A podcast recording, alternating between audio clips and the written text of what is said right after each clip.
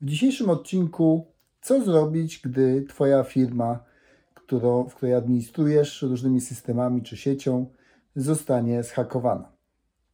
No więc po pierwsze, trzeba sobie zadać pytanie, czy już masz jakąś gotową procedurę, zawczasu ją sobie przygotowałeś, uzgodniłeś i taka procedura jest gotowa. No fajnie by było, gdyby była. Więc jeżeli nie masz, a jeszcze nie miałeś e, takiego zdarzenia, to warto nad nią pomyśleć i ją stworzyć. Jeżeli jej nie masz i doszło do takiego zdarzenia, to pierwsze oczywiście pytanie jest podstawowe, co dalej zrobić? Pierwszy krok zawsze w takim zdarzeniu powinien polegać na ograniczaniu skutków zdarzenia. Czyli jeżeli widzisz jakiś objaw, bo tak to najczęściej jest, który mówi, że doszło do włamania, no i to mogą być różne rzeczy. To może być na przykład atak ransomware, czyli po prostu pokazuje się tobie i ewentualnie innym użytkownikom e, w sieci jakiś ekran z kłódką i żądanie okupu. No więc w takiej sytuacji ograniczenie mm, zasięgu jakby tego zdarzenia czy tego włamania sprowadza się w zasadzie do jak najszybszego upewnienia się, że masz kopię zapasową. E, wyłączenia pewnie mm, wszystkiego, co się da wyłączyć, żeby nie wyświetlało tego komunikatu o, o tym żądaniu okupu. No i oczywiście mm, w kolejnym kroku powiadomienie e, tego dyrektora, prezesa, ktokolwiek tam jest odpowiedzialny za dane zdarzenie. W kolejnym kroku, e, jeżeli mm, mamy taki przypadek, że już ograniczyliśmy ten zakres e, zasięgu tego włamania, no to zaczynamy mm, tutaj zbierać i zabezpieczać różne dowody, które mogą nam pomóc, nawet nie nam, co bardziej najczęściej firmie zewnętrznej, która prowadzi e, dochodzenie w sprawie wyjaśnienia mm, przyczyn takiego zdarzenia. E, bo tu może być też taka sytuacja, że widzimy jakieś dziwne rzeczy w naszej sieci, ale to nie jest atak ransomware, tylko to jest atak bardziej na mm, zinfiltrowanie na przykład naszej, e, naszej sieci, naszych systemów albo pozyskanie haseł naszych użytkowników a niekoniecznie zaszyfrowanie wszystkiego w celu okupu. To wszystko zależy od tego, w jakiej organizacji pracujemy, jaki jest cel atakującego. Różne są te cele, bo też różna charakterystyka jest e, tych, um, tych osób czy organizacji, które są atakowane. Więc jeżeli e, to nie jest taki oczywisty atak, że wszystko jest zaszyfrowane, tylko widzimy jakieś objawy, na przykład e, webshella albo jakiegoś innego przykładu modyfikacji w naszej sieci, na przykład e, modyfikacji strony e, webowej czy jakiegokolwiek innego elementu, który ewidentnie został zmodyfikowany, ale cała sieć jeszcze, czy inne systemy działają i są dostępne dla użytkowników, no to przede wszystkim powinniśmy wykonać izolację wszystkiego, co możemy, co jest związane z miejscem, gdzie już wykryliśmy, że jest jakiś element y, ewidentnie ingerencji. Chodzi o to, że najczęściej te ataki e, są tylko jednym z elementów e, wielu kroków, które zostały podjęte, i większość z tych kroków najczęściej nie jest widoczna na pierwszy rzut oka. E, taki typowy przykład może polegać na tym, że ktoś przełamuje się przez jakieś nasze zabezpieczenie, czy to od użytkownika wewnętrznego, czy to od jakiegoś urządzenia e, na styku z internetem i wykorzystując e, jakieś metody dostaje się do naszej sieci, no to tutaj niezależnie od tego, jaka była brama tego wejścia, mm, to możemy zauważyć czynności jakby tego mm, człowieka czy tej grupy na różnym etapie rozwoju. Najczęściej to oczywiście jest jakiś etap najpierw rozpoznania, czy jakiegoś skanowania, zorientowania się tego mm, atakującego, co w tej sieci jest. Oczywiście ten atakujący najczęściej szuka tych najbardziej typowych rzeczy powtarzalnych, najbardziej krytycznych, typu kontrolę domeny, e, typu jakieś systemy backupu. Tak? To są takie najbardziej typowe kierunki poszukiwania. Mm, ale tu nie, nie musimy się tylko do tego ograniczać, bo każda firma może mieć też troszeczkę swoją specyfikę.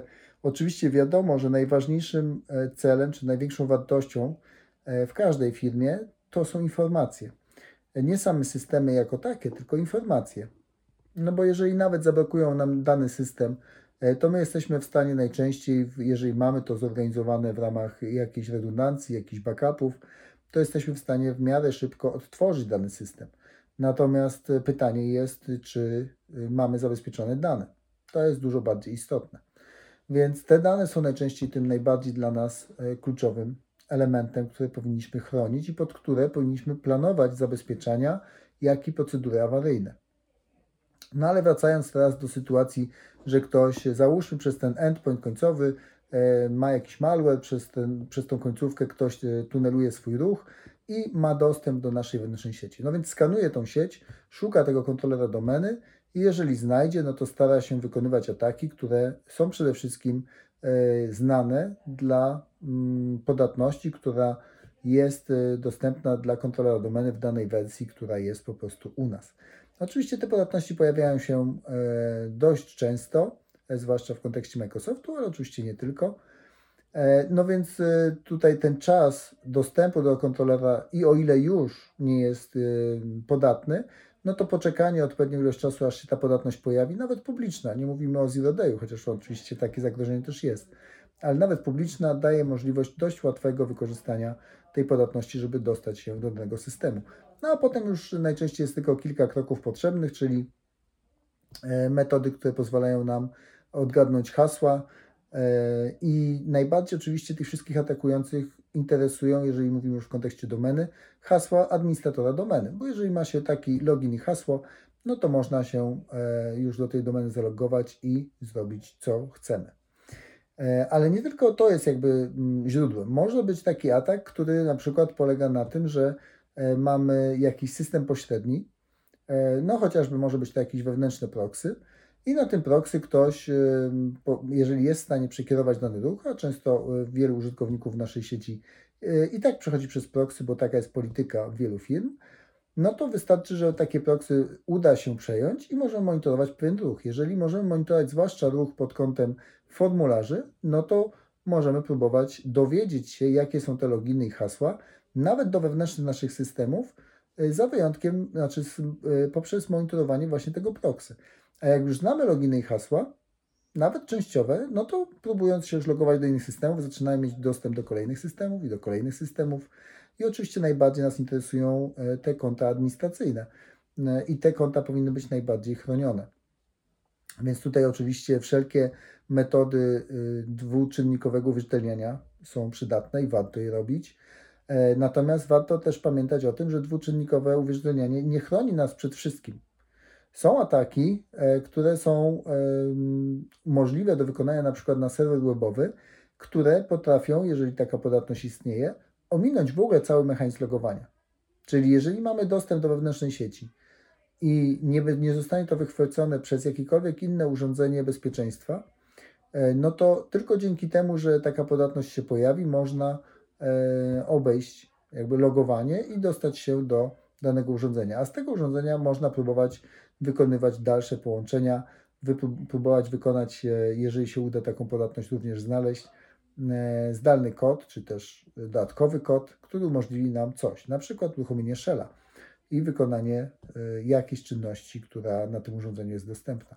Więc wszystkie ataki są najczęściej taką, mm, taką różnym szeregiem kroków, które ten atakujący próbuje wykonać. Jeżeli uda mu się zrobić jeden krok, dostanie dostęp do czegoś, to z tego e, systemu, który przejął, stara się zrobić kolejny krok i poszerzy ten swój zakres dostępu, może do innego systemu, może podwyższyć poziom uprawnień, no i tak po krok po kroku starać się dostać do coraz większej ilości systemów. Więc warto sobie mm, uświadomić, że wszystkie ataki składają się z pewnych kroków.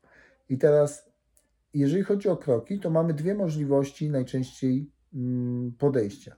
Oczywiście należy mieć ciągły monitoring różnych systemów bezpieczeństwa, e, systemów XDR-owych, SIEM-owych, EDR-owych, różne są rozwiązania. E, natomiast jeżeli mamy możliwość monitorowania i korelowania tych zdarzeń, różnych kroków, e, to jest szansa, że zauważymy takie zdarzenie, które wskazuje na to, że tutaj wykonywany jest któryś krok z całego cyklu potrzebnych do wykonania skutecznego ataku.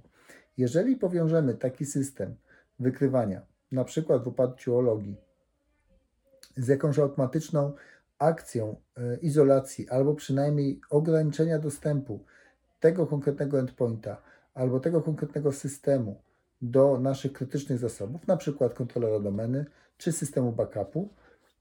Oczywiście e, różne elementy mm, powinny mieć różny dostęp.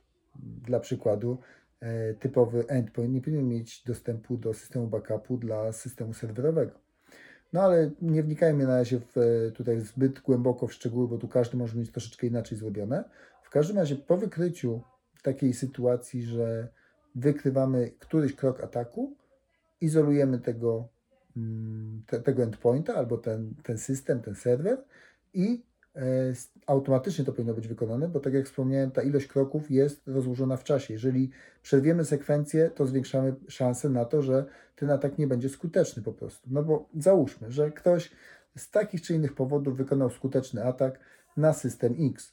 Jeżeli my wykrywając jakimś systemem naszym wewnętrznym e, taką sytuację, e, wyizolujemy ten system do czasu sprawdzenia przez e, nasz system sokowy albo zewnętrzny jakiś zespół, który sprawdzi tego typu zdarzenie, mm, co się dzieje, to nawet jeżeli ten jeden system został skompromitowany i z tego systemu próbuje się ktoś dostawać do innych systemów, to zostanie taka komunikacja zablokowana. Czyli my zyskujemy kolejny utrudniamy temu atakującemu, ale zyskujemy kolejny element czy warstwę ochrony.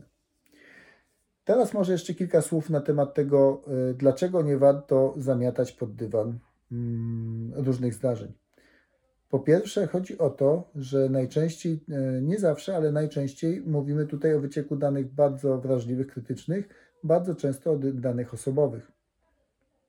No i tutaj, według prawa obecnego w Polsce funkcjonującego, jak i w całej Europie, jest tak, że administrator danych osobowych jest za nie odpowiedzialny.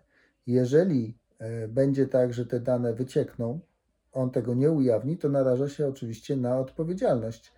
E, I tutaj e, nie mam z głowy oczywiście, jakie to są paragrafy, ale jeżeli byście byli ciekawi, co konkretnie grozi, to piszcie w komentarzu, to może tam zrobimy ostatni, osobny taki odcinek o konsekwencjach tego typu działań. Natomiast na pewno należy ograniczyć straty, wyizolować te systemy. Jeżeli zauważyliśmy na jakimś systemie, i to jest system na wirtualce, że tam zostało coś zmienione, no to tu powinniśmy zrobić snapshota. Jeżeli to jest system fizyczny, jakiś serwer, jakieś urządzenie fizyczne, no to powinniśmy go odizolować, no i skontaktować się z producentem danego urządzenia czy danego rozwiązania. Producenci e, rozwiązań mają swoje najczęściej ścieżki postępowania w takich przypadkach, czyli są w stanie powiedzieć, dobrze, to teraz wykonanie na przykład na fizycznym takim urządzeniu e, snapshota, to trzeba wydać tą komendę albo zrobić to w taki sposób. E, I są również przygotowani na to, żeby współpracować z osobami, które prowadzą później dochodzenie wyjaśniające, jakie były poszczególne kroki tego ataku. Bo jeżeli po prostu przy zauważeniu takiego jakiegoś incydentu e, stwierdzi, że dobra, to nie będę nikogo informował, skasuję, postawię nową wirtualkę czy cokolwiek to jest, bo nie będzie to innym problemem, to niestety jest bardzo duża szansa, że e, nie usuniesz źródła problemu. Czyli ten ktoś, kto się dostał do tego systemu, do Twojej sieci czy do tych pewnych elementów, nawet po odświeżeniu tego systemu, nadal prawdopodobnie będzie miał to dostęp do tego e, systemu. No i tutaj mm, w zasadzie to niewiele pomaga, a zwiększa tylko ryzyko.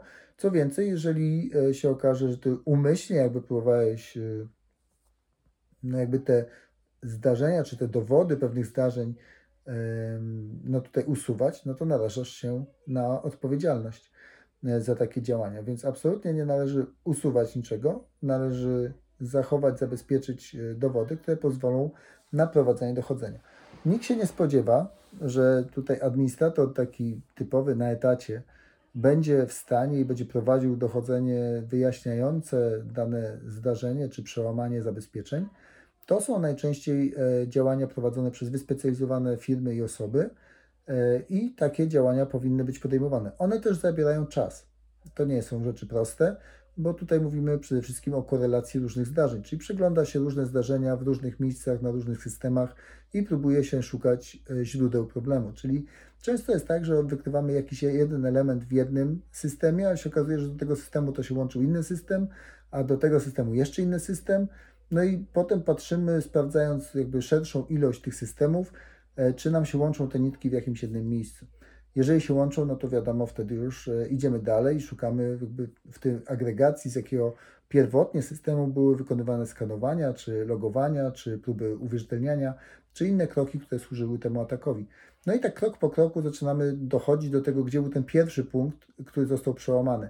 A gdy wiemy już, który to był punkt, no to wtedy szukamy w historii naszych różnych zdarzeń, co tak naprawdę tam się wydarzyło. E, jeżeli wiemy też, który to jest system, tutaj to jest już bardziej jakby kwestia tych osób, które prowadzą do, to dochodzenie, to oczywiście sprawdzamy najpierw listę istniejących podatności, sprawdzamy w jakim wersji systemu był e, ten konkretnie pierwszy system, który został skompromitowany, e, bo być może była taka sytuacja, że to była podatność zero day, czyli podatność, która nie jest jeszcze powszechnie zdana i powszechnie gdzieś opublikowana. Czy to oznacza, że też nie ma e, rozwiązania, czy łatki na ten problem? Jeżeli taka sytuacja istnieje, no to wtedy mm, firma, która prowadzi dochodzenie, próbuje szukać, jakie rodzaje podatności mogą być na danym systemie, sugerując się sposobem komunikacji, czyli patrzą na przykład e, w kontekście mm, zarejestrowanych informacji o połączeniach, skąd te połączenia były, dokąd połączenia były e, realizowane, bo to najczęściej jest element, który jest nieodzowny, no bo w jakiś sposób ten atakujący, jak mu się uda przełamać zabezpieczenie, chce się komunikować z tym systemem, żeby wydawać komendy. Czyli to są najczęściej jakieś połączenia z sieciami botnetowymi, z jakimiś e, pośrednimi systemami, które pozwalają mu się ukryć, ale to też oznacza, że te, ta komunikacja jest nietypowa dla normalnego działania danego systemu. Czyli można tutaj prowadzić dalej e, te kroki i próbować wnioskować, w jaki sposób zostało tutaj e, ten pierwszy krok inicjujący skuteczny atak i wykonanie tego ataku, jak on został przeprowadzony. I kolejnym konsekwencją jakby analizy jest szukanie i odtworzenie tego sposobu ataku, jeżeli to był zero day. Jeżeli uda się to odtworzyć, no to wtedy przygotowuje się oczywiście odpowiednią łatkę, publikuje się tą informację, no i od tego momentu jest już e, załatany ten system i tylko trzeba zachęcać wszystkich użytkowników danego systemu, żeby mieli już e, najnowszą wersję oprogramowania z patchem, czy najnowszą wersję, która już to zawiera, e, tą poprawkę i byli zabezpieczeni. Co też nie jest łatwe, nie jest trywialne. Ale tutaj muszę powiedzieć, że mm, tu w naszym polskim z polskiej specyfice w, w naszym kraju bardzo dobrze to zaczyna działać. Znaczy różne instytucje, które są odpowiedzialne za rejestrowanie incydentów, poinformowanie różnych osób o tym, że są podatne, że są celem, że ich system może być e, celem ataku, e, to się dzieje, to jest całkiem sprawne, więc bardzo mnie to cieszy. Warto tu odnotować i, i na pewno to jest krok w dobrą stronę. Natomiast oczywiście tutaj w zależności od tego, jaki to jest system, jaka to jest podatność yy, i o czym tutaj rozmawiamy. Yy, jeżeli oczywiście to jest znana podatność, no to tutaj, no cóż, tu prawdopodobnie nikt się jakoś specjalnie nie będzie systemowo nad tym pochylał, no bo założenie jest takie, że skoro yy, system wiadomo, że jest podatny w takiej, w takiej starszej wersji i jest na to patch, jest na to łatka, to powinno się używać najnowszą wersję, no to ten, kto tego nie robi, sam po prostu prosi się o kłopoty. Mm, a takie myślenie, że w mojej sieci jest y, bezpiecznie, to jest tylko do czasu, aż y, ktoś po prostu przyniesie jakiś malware, da bramę wejściową do naszej, naszej sieci i będzie możliwość y, rozpoznania mm, aktualnej sytuacji. No ale to jest jakby od strony tej, tej odpowiedzialności, więc jeżeli tam są jakieś dane osobowe, to należy oczywiście zgłosić taki, e, ta, taką sytuację no bo jeżeli tam e, są dane osobowe i jest na przykład żądanie okupu o te dane, no to mm, tak jak e, był niedawno przykład Alaba, no to do wyboru ta firma ma opcję albo mm, nie nagłaśniać tego, ale oczywiście zgłosić według obowiązujących procedur prawnych, ale nie nagłaśniać tego publicznie i próbować zapłacić okup, co w statystykach globalnych pokazuje, że no, sporo firm się na to decyduje mimo wszystko. Nie wiem, czy w Polsce, E, tak dużo, ale tam gdzieś chyba ponad 50% y, jest y, skłonnych zapłacić taki okup na świecie. Natomiast y, jeżeli się nie zdecyduje zapłacić, no to należy się spodziewać, że te dane będą ujawniane. No więc wtedy już też jest potrzebna jakaś szersza mm, kampania informacyjna jak za labem, jakieś najlepiej środki zaradcze, że każdy kto chce może sobie sprawdzić, czy jego dane zostały tam ujawnione, czy nie zostały. E, I, i to jest bez wątpienia dobry kierunek. Natomiast co jest jeszcze konsekwencją? E, no to, że my możemy, jeżeli nasze dane zostały mm, wyciekły, zostały ujawnione i my ponieśliśmy szkodę w związku z tym, to możemy się domagać od tej firmy mm, odszkodowania na drodze oczywiście cywilnej. W związku z tym e, warto mieć to na uwadze, że taka jest odpowiedzialność każdego, kto administruje tymi danymi osobowymi e, i ma, naraża się na takie konsekwencje również finansowe, jeżeli e, nie zostaną te dane właściwie zabezpieczone. I to dotyczy w zasadzie mm, wszystkich podmiotów. Jeżeli wyciekną dane na przykład z jakiegoś urzędu, nie wiem, jakiegoś samorządu, no to tak samo mm, może się narazić i tutaj może nie jest to dzisiaj jakoś bardzo popularne, ale tylko przypomnę, że kiedyś kredyty czy zaskarżanie kredytów frankowych też nie było popularne. Więc to jest wszystko trochę do czasu. Jak się ludzie nauczą, że y, no, mogą tutaj oczekiwać zadośćuczynienia za utratę danych, jeżeli ktoś na przykład na te dane wziął kredyt, a oni e, mieli z tego tytułu różne trudności, nieprzyjemności albo stracili pieniądze, no to będą oczywiście mogli rozważać e, taki E, taki pozew, który miałby zrekompensować takie straty. Więc tutaj jesteśmy dopiero na początku drogi, zwłaszcza w Polsce, jeżeli chodzi o taką publiczną debatę, świadomość. E, nie mówi się za dużo o tym, to jest dla mnie też ciekawy temat. Jeżeli gdzieś widziałeś system, w którym jest publikowany e, taka informacja, to daj znać. Ja jestem też ciekaw, czy taki ALAP został też wprowadzony do tego systemu amerykańskiego MITRE E, i tam jest też opisany ten sposób ataku. Ja e, z ciekawości też raz na jakiś czas sprawdzam, czy tam coś więcej zostało ujawnione, ale nie widzę. E, zwłaszcza jeżeli chodzi o te techniki ataku, co konkretnie zostało zrobione i dlaczego tak, taki atak się udał. No bo jeżeli nie mówimy o tym, jeżeli nie jest to ujawniane, no to trudno się spodziewać, że inni, którzy mieliby podobną sytuację, będą mogli wyciągnąć z tego wnioski i się zabezpieczyć, no bo po prostu nie wiedzą, co się stało. Więc tutaj mm, takie podejście, żeby to było troszeczkę bardziej jawne, byłoby na pewno dużo bardziej e, wspierające. Natomiast no, na razie się to za bardzo nie dzieje w Polsce, więc są raczej takie newsy niszowe, jakichś ludzi, którzy tam bardzo głęboko siedzą i tam pewne rzeczy gdzieś im uda się uzyskać. E, I głównie to widzę w mediach społecznościowych, że gdzieś tam się e, w tym czy w tamtym miejscu coś pojawi. Natomiast nie ma jakiegoś takiego systemowego podejścia E, od jakiegoś regulatora, jakiegoś takiego schematu rejestracji tego typu zdarzeń, schematów ataku, określenia kto to był, jaki, jakie narzędzia użył, jaki był jego cel i tak. Coś, co, to, co już funkcjonuje na świecie i to jest niewątpliwie mm, bardzo potrzebne, jeżeli chcemy budować świadomość tego, jak tu w naszym tym obszarze, czy w naszej lokalnej specyfice działa jakby ta mm, kwestia bezpieczeństwa, na ile te ataki się odbywają, na ile są skuteczne, w jaki sposób przełamują te zabezpieczenia, jak, na co zwracać uwagę, krótko mówiąc. No tutaj jest e, z tym na razie nie za dobrze. Jeżeli masz oczywiście jakieś e, swoje przemyślenia w tym temacie, to mm, e, śmiało daj znać w komentarzu. Ja też chętnie się dowiem, co na ten temat sądzisz. Na dzisiaj to tyle. Do usłyszenia w kolejnym odcinku.